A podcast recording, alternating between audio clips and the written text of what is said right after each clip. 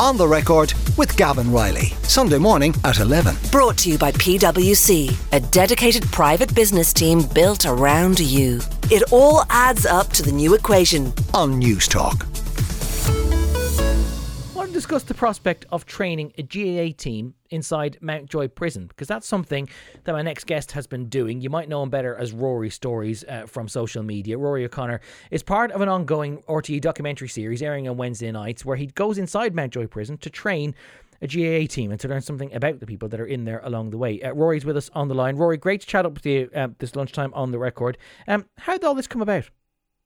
Yeah, so um, yeah, I suppose about a year and a half ago, uh, Jamie Dalton, who is a producer at Motive TV, we were chatting about different concepts for, for shows, like and and come up with this one. He says, "What about a Mean Machines concept where yourself and Philly McMahon go into Mountjoy and train uh, prisoners Gaelic football, and they play a big finale game in, in Croke Park against prison officers?" And I was like, "Yeah, it sounds unreal, but like, would that be a possibility?" He's like, "You never know." So I rang Philly. Um, Philly obviously he's working in there, so he would have known. And yeah, like Philly wasn't exactly optimistic about it. He was like, "Geez, oh, there's no way." Like, you know, that that could go down really. Um, there's so many different barriers and loopholes in front of us. So yeah, you, you probably have like the "Escape to Victory" theme tune, like sticking in the back of your head. You're like, they're, ne- they're never going to yeah. let these guys out for Croke Park.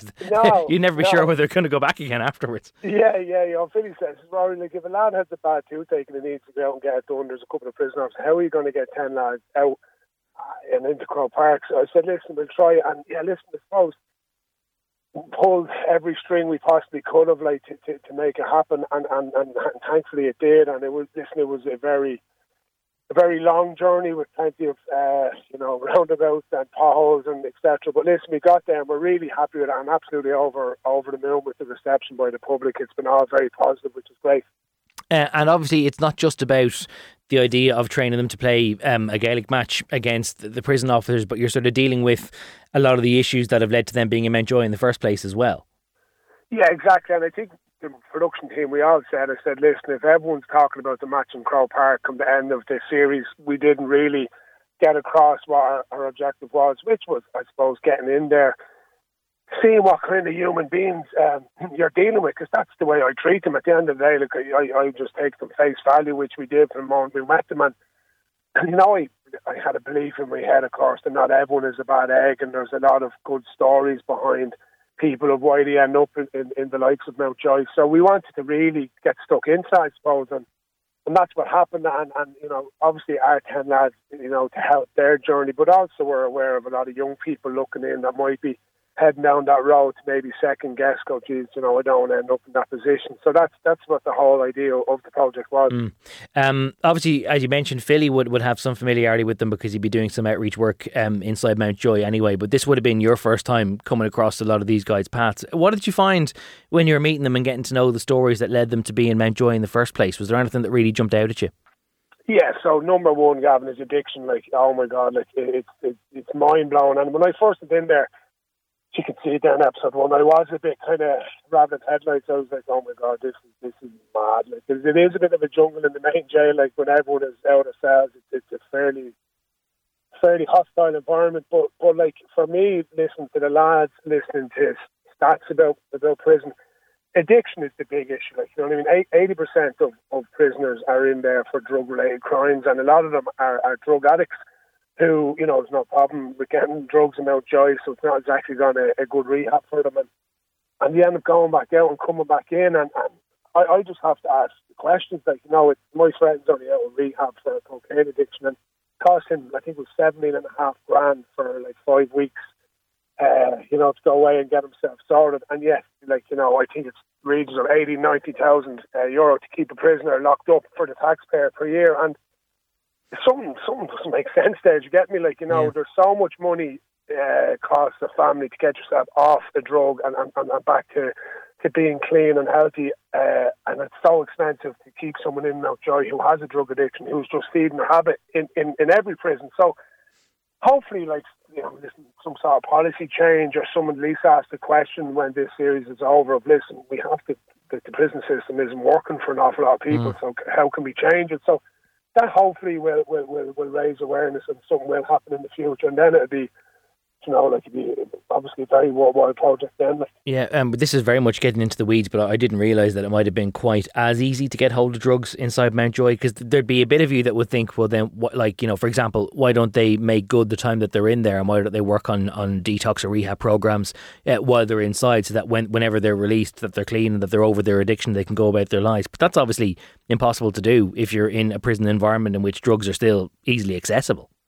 Yeah, well, there's obviously, listen, there's, there's plenty of. Uh, you know, objectives going on in there. Um, you know, obviously there's school and there is a course like, you know, to do your rehab and, and get get drug free. Um, but the reality of it is, is, as I said, a lot of these guys that are in there are in there from, say, trauma issues, uh, you know, product or environment, and, and, and drugs takes away that pain. And when you're in Mountjoy, it's obviously not a nice place to be. And mm. I suppose, like, get, getting drugs into will make you, you know, feel a bit, you know, forget about where you are. And that's that's one thing, you know, I've learned is is that just, I suppose, it, it, it's really a health issue. Like, obviously, like, there's plenty of really bad eggs in prisons that should be locked away, and that's it. They're dangerous to society or whatever their, their, their crime is. But a lot of it is a health issue from from my, in my experience in there. And you know, prisons are overcrowded at the minute, and it's not. It doesn't seem to be getting any better. So I think we just have to, you know, I think the stat was just two and a half thousand prisoners serve 12 months or less in Irish prisons. And, you know what I mean? Surely there's some sort of system we, we can do to, to not have to lock them up and, you know, you're, you're, you're labeled a criminal and that's it. There's no America, there's no Australia, that's it. Like, you know, mm. and and you know, often you go back into society and no one wants to know, know about them. Gareth head, see you later, and eventually your man is, is over the corner saying, "Here, come on back into this game, pal. I'll give you a few bob if you do X, Y, and Z." And mm. suddenly you're back in, in prison. So that's that's the reality of it. So hopefully, we're not going to change everyone or everything, but myself and Philly's plan was to just shine a light on this whole uh, environment and, and, see if something can be done to, yeah. to, help, to help everyone. You know, um, I suppose it's a real reminder of a kind of a like sliding doors moment because I know that you've you've talked before about um, how you and your wife um, you were renting accommodation, for example, and then the landlord decides they want to sell, and you're able to move back in with your parents, but only because your parents live near where you've decided to make your life and set up your home, and that anyone in your circumstances who isn't living within striking distance of their parents, you you end up reliant on emergency accommodation. And it's easy to see how life can just slip through your fingers that way. Yeah, Gavan, hundred percent, and and and it can happen to anyone. Like there's there's plenty of good good people in, in prison for whatever circumstances, like you know whether it be you know have to feed a habit or to survive to survive for for the family, whatever it may be, and and it is it can honestly like you know can like it can knock on anyone's door. I really do believe that, and the fact that like my friend is in there that I've known like most of my life, and and I know. And everyone where I'm from in Ashbourne knows they're really good people, and, and, and this happened to them. And you know, there's this there's the stigma there going, you know, everyone looking down, oh, your your son's in jail, and you know, all he is are bad eggs now, and that's mm. what's happened across the country, like for years, is just because my son or daughter made a mistake, and it doesn't mean that all of us have to be treated like you know bad in the in the local community. So again, the document for them people that you know are good souls and just have been affected by crime or addiction, and and you know, it's it's it's not an easy thing to, to happen to any family, but it can happen to anyone, whether you're you're high class, low, middle class, low class. It can mm. happen to anyone really. And the, as you know yourself, like the cocaine addiction is, is rife at the minute, and any young person can get addicted heavily to it, and, and, and to feed their habit, they get involved, and then you know, that's where the trouble starts. Do, do, you think there's enough understanding of that, particularly when it comes to cocaine? Because I know that you know you you move in GAA circles, so you know as well as anybody how commonplace this is now in, in GAA clubhouses. Where previously, if it was people who were going out and having a feed of pints for a night, or who might have been having a joint or two, that now cocaine is so popular and so prominent among that environment because it's so easily gotten, and you wake up with a clear head the following day, and people don't really appreciate how widespread it is now. Yeah, like it's it's. I don't think we've any idea. Well, well, I certainly would for being, and I'm sure you do yourself. Like once you're living in the real world, you you understand, and like yeah, like you know, you look at sports, say GAA for instance, like back like when I would have been playing, like which is obviously that long ago, and yeah, it was your few points after, and a bit of crack, like or whatever, and, and, and that was it. But I suppose nowadays, like, like one part was probably like strength and condition and body fat and, and body image is probably so important. A ten points of Guinness and a chipper after a match hmm.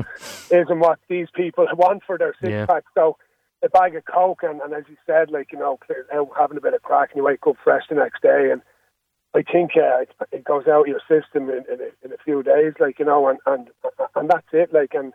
But for me, like I, I've always issue. I struggle with addiction myself. Gambling wouldn't have been my best friend, and I still have my few points. Don't gamble at all anymore. Thankfully, never done cocaine because I've seen the effect of it on my friends, and yeah. and I have this addictive personality. I know if I get into it, I'd struggle with it. So uh, but there's but there's so many now that are doing it, and I'm just like listen, whatever floats your boat, whatever, like moderation and all that. But there's a lot of young lads that are simply just going to be addicted to it. And you know, my friend Ross, who's in Mountjoy, he said he couldn't have a point, you know, without doing a bag of coke, and that's a very common thing now. And, and it's just very worrying, worrying for parents as well. Like young people doing cocaine and their teenage years that don't have any money, pocket money, and you know, cocaine's not a cheap drug. So it's worrying, like you know, it, it is going forward, and, and again, I, I don't know uh, the, the, answers, but hopefully the documentary will, will raise yeah. a bit of awareness around around the whole issue. Uh, the last episode of Gaelic in the Joy is airing this coming Wednesday night on RTÉ One and on the RTÉ Player. Uh, when did the game actually take place? Your your prisoners versus your officers.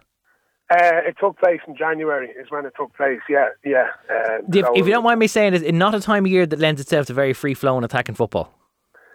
No, uh, yeah, I won't lie. It was uh, there was a few spilled footballs, and it was under lights, and it was very cold, and there was a few misplaced passes, and uh, our our our, uh, our fellow Meath man David Gough was in the middle, and uh, mm.